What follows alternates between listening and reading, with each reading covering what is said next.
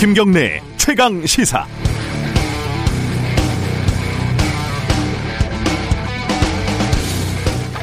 정의선 씨가 현대차 그룹 회장에 취임을 했습니다. 개인적으로 제가 알면은 축하는 해주겠지만 사실 현대차 그룹이라는 법인이 있는 것도 아니고 따라서 그룹 회장이라는 것도 법적으로는 유령에 가깝죠. 공정거래법상 동일인이라고 규정이 되지만 정의선 동일인 이러면 좀 없어 보이니까 그냥 예전에 하던 대로 회장이라고 부르는 거죠. 앞으로 현대차 그룹이 해결해야 할 가장 큰 난제는 지배구조 개편이라고들 합니다. 현대차 그룹은 아직 순환출자 고리를 제대로 끊지 못하고 있는 대표적인 재벌입니다. 어, 순환출자는 1%, 2%의 지분으로도 지역, 기업들을 지배할 수 있는 마법이거든요. 이 정의선 회장의 현대차 지분은 한 2.6%, 기아차 기분은 한 1.7%에 불과해요.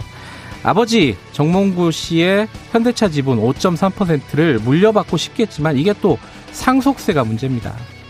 그래서 실탄으로 준비했던 게 글로비스라는 회사인데 이건 더 신비한 마법입니다. 50억 원을 출자해서 자동차 운송회사를 만들어서 현대기아차 운송 다 몰아줘서 회사 쑥쑥 키우고 배당 수익, 지분 매각 수천억 챙기고 회사 상장시켜서 또 수천억 챙기고 화수분이 따로 없습니다. 재벌들은 항상 다 계획이 있었던 겁니다. 결국 현대차 그룹의 숙제라고 하는 지배구조 개편이라는 게 정의선 씨 개인의 그룹 지배력을 어떻게 유지하고 강화하느냐에 기결되는데 왜 여기에 모든 기업의 역량이 집중돼야 하는지 참 한심합니다. 비용이 너무 많이 듭니다. 10월 15일 목요일 김경래 최강 시사 시작합니다. 김경래 최강 시사는 유튜브 라이브 열려 있습니다. 실시간 방송 보실 수 있고요. 문자 참여 기다립니다. 샵 9730으로 보내주시고요. 짧은 문자는 50원, 긴 문자는 100원입니다. 스마트폰 콩 이용하셔도 좋고요. 이번 주는 문자 참여하신 분들 중에 10분을 추첨해서 모바일 커피 쿠폰 보내드리니까 많이들 참여해 주시고요.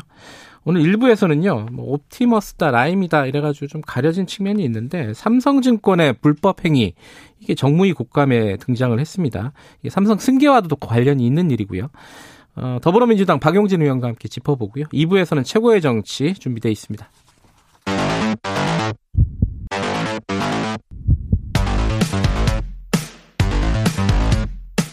오늘 아침 가장 뜨거운 뉴스 뉴스 unboxing 네 뉴스 unboxing 민노기 기자 나와 있습니다. 안녕하세요. 안녕하십니까. KBS의 김양순 기자도 나와 있습니다. 안녕하십니까. 네 안녕하세요. 자 이, 어, 어제도 옵티머스 라인 관련된 얘기들이 좀 있었는데 어, 청와대가 애초에 그 강기정 전 수석 관련된 CCTV 그 뭐 출입 기록 이런 것들을 협조를 안 한다고 했다가 그렇죠. 어제 입장이 좀 바뀌었어요. 그 민동기 기자 간단 정리해 주시죠. 그 문재인 대통령이 그 옵티머스와 라임 자산 운영 정관계 로비 의혹에 관해서 네. 어, 검찰 수사에 적극 협조해서 투명하게 대응하라고 이제 지시를 했습니다. 그래서 청와대 강민석 대변인이 검찰이 청와대 출입 기록을 요청을 하면은 검토해서 제출할 계획이라고 밝혔는데 네. 원래 그 CCTV 자료를 요청을 하지 않았습니까? 근데 그 자료는 보존 기한이 지나 존재하지 않는다라고 입장을 밝혔습니다. 음, 그러면은 어, 적극 협조하라는 뜻은 어, 뭐 정면 돌파한다 뭐 이런 뜻으로 많이들 해석을 하더라고요. 네, 지금 이제 옵티머스하고 라임 두 개의 사건이잖아요. 예. 네, 이 두 개의 사건에 대해서 연루되어 있는 사람을 보면은 의혹을 받고 있는 사람이 예. 일단 옵티머스 관련해서는 전 행, 정관 이제 네. 그만뒀죠.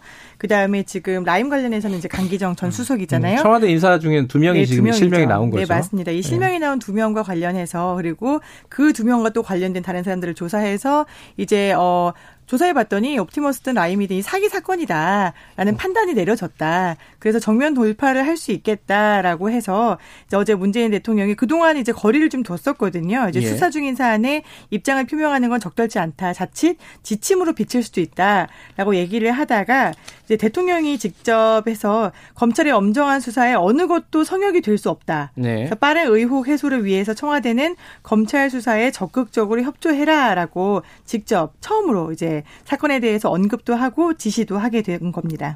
그 청와대 민정실에 있었던 행정관 이 행정관 네. 변호사고요. 그렇죠. 어, 전 행정관이죠. 어. 남편이 그 옵티머스에 네. 있는 이사로 근무했었던. 근데 이 사람이 지금 어 국정감사에 증인으로 채택이 된 거고 네. 그죠. 여야가 합의가 된 거고. 네.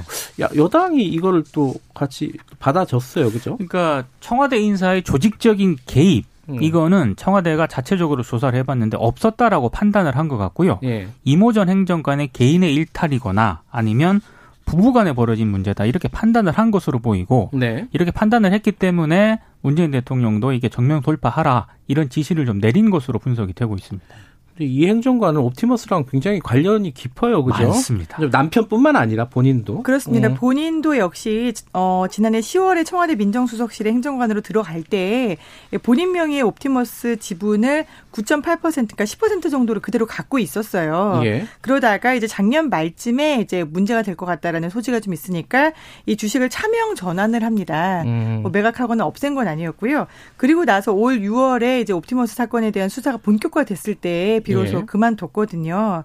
그런데 음. 또 이제 새로 발견된 게, 어, 이제 옵티머스 자산운용의 경영진이 이제 검찰 수사에 대비해서 도주 시나리오 문건이 지금 여러 음. 차례 나오고 네. 있잖아요. 이 도주 시나리오 문건에서 이 윤, 이 행정관, 그러니까 윤 변호사의 부인인 음. 이 행정관이 청와대에 얘기해서 막아보겠다라는 취지의 대화를 옵티머스 경영진과 나눴다라는 음. 그 정황이 또 확인이 좀 되고 있습니다. 그러니까 이 행정관은 또 그 옵티머스에 투자한 농어촌 공사 그렇죠. 사외이사이기도 했었고 그리고 그 옵티머스 쪽에 그 자금 세탁을 담당했던 회사의 지분을 또 가지고 있었다는 절반 가량의 예. 지분을 갖고 있었죠. 그러니까 옵티머스랑 관련이 많았고 이게 법적으로는 모르겠지만은 수사를 해봐야겠지만은 어찌 됐든 옵티머스랑 굉장히 연관이 많았던 건 사실인 거고요. 그렇습니다. 근데 이게 청와대 다른 인사들도 얽혀 있느냐, 네. 아니면 다른 뭐 이제 이 행정관이 로비를 담당을 했느냐, 요 부분을 이제 수사를 해야 되는 부분인 거고.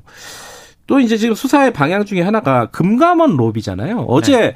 이, 이건 좀 헷갈립니다. 이게 그 이 행정관의 남편 윤석호의 말고 또 다른 윤 씨예요. 이거는 그죠? 그쵸. 금감원의 윤 씨. 그러니까 이게 예. 윤모라고 계속 나오니까 예. 같은 사람이 아니고요. 예. 지금 나오는 그 윤모 씨는 전 금감원 국장입니다. 네. 검찰이 이 금감원 윤모 국장을 윤모 전 국장을 소환 조사를 했는데요. 네. 김재현 옵티머스 대표에게 금융권 관계자들을 소개해주는 명목으로 수천만 원을 수수한 혐의를 받고 있고요. 네. 그리고 앞서 김재현 대표가 검찰 조사에서 이 윤 전 국장이 2018년 돈을 빌려달라고 부탁을 해서 직원을 시켜서 2천만 원을 건넸다라고 진술을 했거든요. 네. 물론 윤 전 국장이 이를 부인한 것으로 지금 전해지고 있는데 네. 이것과는 상관이 없는데요. 직접적으로 네. 이윤 전 국장이라는 분은 2014년에 예. 금융기관 임직원으로부터 금감원 징계 수위를 낮춰달라는 청탁과 함께 또 2천만 원 등을 받은 혐의로 지난해 구속 기소가 됐는데 네. 뭐 1심에서 집행유예형을 선고받은 뒤에 지금 항소심 재판을 받고 있습니다. 음, 이미 이미 어, 다른 데서 다른 네. 건으로 돈을 받았던 전력이 있는 사람이거든요. 네. 어쨌든 이 사람이 금감원의 뭐 로비 창구 역할을 한 거 아니냐. 검찰이 의심을 하고 있죠. 이렇게 의심을 하고 있는 상황인 거고. 지금 검찰의 수사가 좀 뭐랄까요? 적극적으로 바뀌었잖아요. 모드가. 그죠? 네. 윤석열 검찰총장이 수사팀을 대폭 증원해달라라고 음. 법무부에 요청을 했잖아요. 네. 그래서 이제 서울중앙지검에다가 어제 옵티머스 수사팀 검사 증원을 결정을 했어요. 네. 그래서 특수통이다라고 불리는 음. 이제 수사 경험과 전문성을 갖춘 검사 다섯 명이 지금 발령이 났고요. 네. 현재 옵티머스 수사팀이 14명 정도로 파악이 되고 있습니다. 네. 파견 검사들을 보면은 박영수 특검팀에 있었던 검사 그래서 이렇게 당시에 노승일 전 K스포츠 재단의 부장을 조사해서 폭로를 이끌어냈었던 그 네. 검사도 있고요. 그다음에 이제 삼바, 이제 삼성 바이오로지스 분식 회계 의혹에 참여했었던 검사들도 있어서 어, 또 이제 뭐 이명박 전 대통령의 다스 실소유주 의혹을 거, 조사했었던 검사도 있고요. 화려하네요. 네, 상당히 이제 화려하고 이제 네. 검찰 내부에서는 정말 특수통이다라고 음. 불려지는 그것도 약간 이제 중진급의 젊은 검사들이 많이 배치가 되어 있는 상황입니다. 예. 수사가 앞으로 좀 어, 예리해지고 넓어질 것 같다. 네. 면면으로 보면요. 그렇습니다. 그렇죠? 뭐 지켜는 봐야겠죠. 다른 얘기 좀 해보죠. 이게 좀 헷갈리는 얘기인데 이 추미애 장관 아들 군대 휴가 특혜 의혹. 아, 이거 어려 어려운데 어쨌든 여기에 핵심적인 그 증인이 그 당직 사병이라고 보통 불리는 그 현모 씨잖아요. 네. 근데 이제 이게 원래 현모 씨가 다들 아, 이 추미애 장관 아들은 뭐 탈영한 거다 사실상 그렇죠. 이렇게 얘기한 걸로 다들 알고 있었잖아요 보도를 조선일보에서 그렇게 했고 네. 근데 이게 좀 이상하게 흘러가고 있어요 그 김양승 기자가 요거는 전문이니까 이게 사실 예.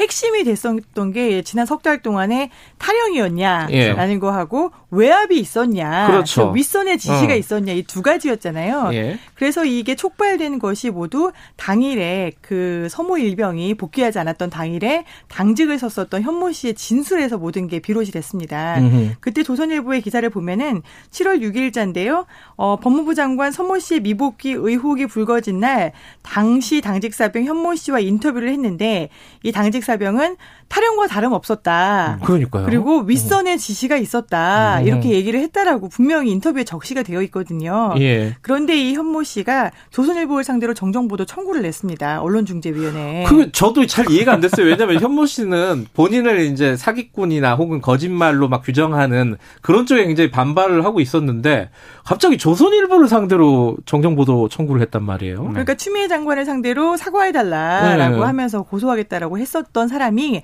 갑자기 조선일보를 상대로 정정보도를 해달라고 하니까 사람들이 뭐지? 어 이거 뭐지? 라고 다 네. 똑같이 생각을 했어요. 근데 알고 보니 어 이 친구 그러니까 현 씨는 조선일보 기자와 이렇게 인터뷰를 한 다음에 내가 하지도 않았던 말 탈영이라든가 네. 외압이라는 말을 아예 안 했다는 거예요. 예. 근데 이게 인터뷰 기사에 나오고 나서 지속적으로 제가 하지 않은 말입니다. 빼주세요라고 요청을 했다고 합니다. 아하. 그래서 저희 제이팀에서 어제 확인을 해보니까 그 이후에 한 달쯤 뒤에 한국일보와의 인터뷰에서 일부 언론 특히 조선일보에 제가 하지 않은 말이 나갔다. 음. 이거는 왜곡이다라고 또 인터뷰를 한 얘기가 나와 있어요. 네. 그래서 여기에 대해서 조선일보는 우리는 왜곡을 한 적이 없다. 너는 분명히 탈영이라고 얘기를 했다라고 계속 주장을 해왔거든요. 네. 그러다 보니까 이 현모 씨는 어, 이거는 왜 안 되지? 그러면 언론 중재를 해야겠다라는 걸 뒤늦게 깨달았다라고 얘기를 합니다. 음흠. 석 달이 지나서야 내가 이거를 기자한테 개인적으로 부탁을 해서 해결이 될 수 있는 일이 아니라 언론 중재라는 사항으로 그냥 공식적으로 대응을 해야겠다라는 걸 깨달았다라고 얘기를 하고 있는 거예요. 그러니까 이 당직 병사의 마 주장의 핵심은 본인이 탈영이라는 말을 한 적이 없다라는 단어 거잖아요. 자체를 안 썼다는 네. 겁니다. 근데 이제 조선일보는 그럼 근데 거기에 대해서 자기들은 근거 있다 이렇게 얘기를 했잖아요. 조선일보가 네, 입장문이 좀 웃겼어요. 네. 그러니까 조선일보가 입장문을 처음에 냈을 때는요. 예. 녹취도 있고 직접 면담한 자료도 있다. 그러니까 그, 그 당직 병사가 거짓말 하고 있다 이런 그렇죠. 시, 취지잖아요. 그런 식으로 예. 얘기를 해서 아, 근거를 가지고 기사를 작성했다라고 얘기를 했는데 예. 아, 처음에 이제 조선일보가 굉장히 세게 나왔는데요. 이게 그 KBS 등이 취재를 하면서 네. 이게 좀 입장이 좀 바뀐 것 같습니다. 어제 KBS 뉴스가 나왔는데 네. 그것, 그건 또, 또 다, 완전히 또 다른 얘기더라고요. 그 조선일보에서는 지속적으로 네. 우리는 증거가 있다, 녹취가 있다, 네. 없다는 증거를 네가 대라라고 현 씨한테 얘기를 한 거예요. 네. 우리가 보통 인터뷰를 하는 기자가 녹취를 하지 말을 하는 사람이 내 말을 녹취하진 않잖아요. 네. 그러니까 현 씨는 난 증거가 없으니까 너무 억울했던 거고 그 기자를 상대로 지속적으로 이제 피해 고충을 얘기를 한 겁니다. 그런데 조선일보가 입장이 바뀐 데에는 이제 이 해당 기자가 조선일보의 기사를 쓴 기자가 현모 씨 측에 문자를 보내요. 사실 현 씨와의 인터뷰 녹취록에 는 탈영이란 단어가 없었습니다. 음흠. 제가 기사를 쓰면서 탈영과 다름없다라는 말을 임으로 넣었습니다. 예. 라고 이제 고백을 한 거죠. 예. 네, 그리고 자기가 책임을 지겠다라고까지 얘기를 합니다. 예. 네, 이 문자가 있다는 점이 좀 알려지면서 조선일보 측에서는 KBS에 정정 보도를 하겠다라고 알려왔다고 합니다. 아, 이제는 이제 근거가 있다는 말은 좀 들어갔고. 예. 그 혹시 오늘 내지 않았을까 싶어서 좀 봤는데. 아, 봤어요? 어. 없더군요. 오늘은 없었습니다. 뭐 내일 내겠죠. 어, 자, 조정래 작가 얘기 잠깐만 해볼까요? 이게, 이것도 좀 비슷한 일인데, 물론 이제 건은 그렇죠. 다르지만은, 조정래 작가가 그 간담회에서 그 얘기 했잖아요. 어, 일본 유학 갔다 오면 다 친일파다. 이런 식으로 음. 얘기를 했다고 막 언론인들이 보도를 했어요. 근데 이게 또, 아, 여기에 대해서 뭐 진중권 씨 같은 사람들은 엄청 비판을 했고, 야, 이것도 아니란 얘기들이 좀 나오고 있어요. 그, 이거는 민동기 기자가 좀 얘기 좀 해주시죠. 그러니까 조종래 작가가 지난 12일 그 등단 50주년 기자간담회를 가졌거든요. 예. 얘기를 하면서 친일파 단죄 필요성을 강조를 하면서 어, 마치 이제 조선일보하고 동아일보 등을 등을 보면은 일본 유학생은 다 친일파 음. 이런 식으로 제목을 뽑았습니다. 네. 근데 이제 이게 좀 논란이 확산이 되니까 아, 조정래 작가가 뭐 KBS 주진우 라이브 등에 나와가지고요. 음. 자신의 발언은 그 토착 왜구라고 부르는 한마디로 주어가 전제가 되어 있었는데 네. 아, 조선일보하고 동아일보 등에서는 이 주어를 빼버렸다. 그러다 보니까 일본 유학을 갔다 오면 무조건 다 친일파가 되어버리는 요것만 강조를 했다는 그런 이제 그 왜곡 보도라는 식으로 이제 비판을 한 겁니다.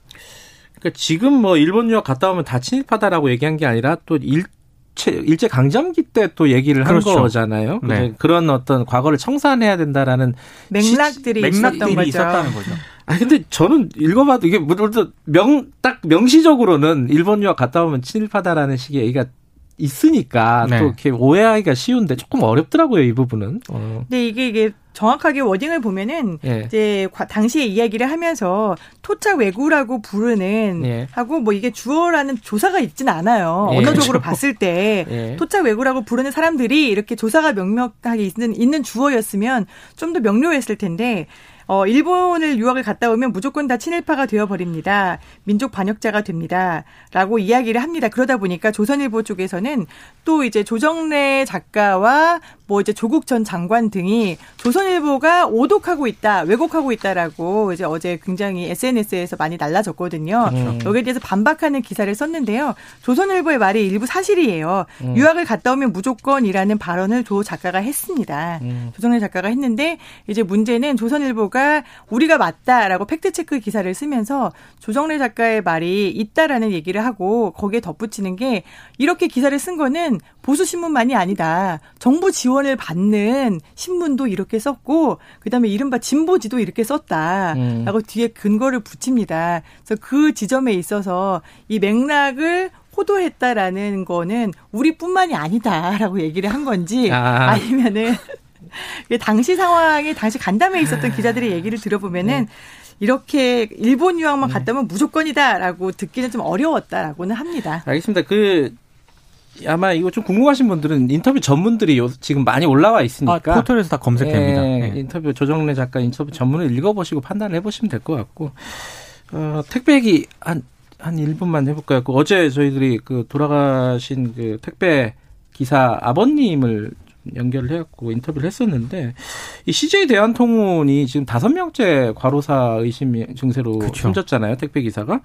근데 요번에 나온 얘기는 좀 다른 얘기인데 산재보험 어, 가입 신, 가입 신청을 안 하겠다라고 이제 택배 기사들이 적는 게 있잖아요. 네. 그 부분이 누가 대신해 줬다, 대리 작성했다 이런 의혹이 나오고 있어요. 원래 그거를 그 특고, 그러니까 그 택배 업무를 시작하는 네. 노동자가 일을 시작한 바로 다음 달 15일까지 사업주가 신고를 해야 되는데 이것도 한 3년 넘게 안 하고 있었고요. 네. 그리고 지난 9월에 이제 신고를 했는데 12명이 신고를 했는데 갑자기 9명이 닷새 뒤에 한꺼번에 산재보험에 가입하지 않겠다라는 신청서를 냈다는 겁니다. 근데 네. 본인이 작성을 해야 되잖아요. 예. 근데 이 신청서를 보니까 필체가 똑같은 것이 두 장씩 여섯 장이 발견이 됐습니다. 음. 그러니까 CJ 대한통운 대리점에서 이게 대리 작성한 것 아니냐. 음. 이제 이런 의혹을 제기한 거고요. 그러니까 더불어민주당 양이원영 의원이 이제 관련 자료를 받아서 제기를 한 건데 아, 이게 상당히 관행처럼 되어 있고요. 그래서 음. 택배 노동자들이 산재보험을 지금 제대로 적용을 못 받고 있거든요. 이런 맥락이 있다는 겁니다. 네, 이건 좀 조사가 필요한 부분인 것 같습니다. 이건 조사해야 될 것 같습니다. 예, 뭐, 뭐 사인의 문제를 넘어서서 이건 그렇죠. 좀 제도적인 문제이기 때문에 네. 자 오늘 여기까지 듣겠습니다. 고맙습니다. 고맙습니다. 고맙습니다. 민노기 기자, KBS 김양순 기자였습니다. 김경래 최강 시사 듣고 계시고요. 7시 39분입니다.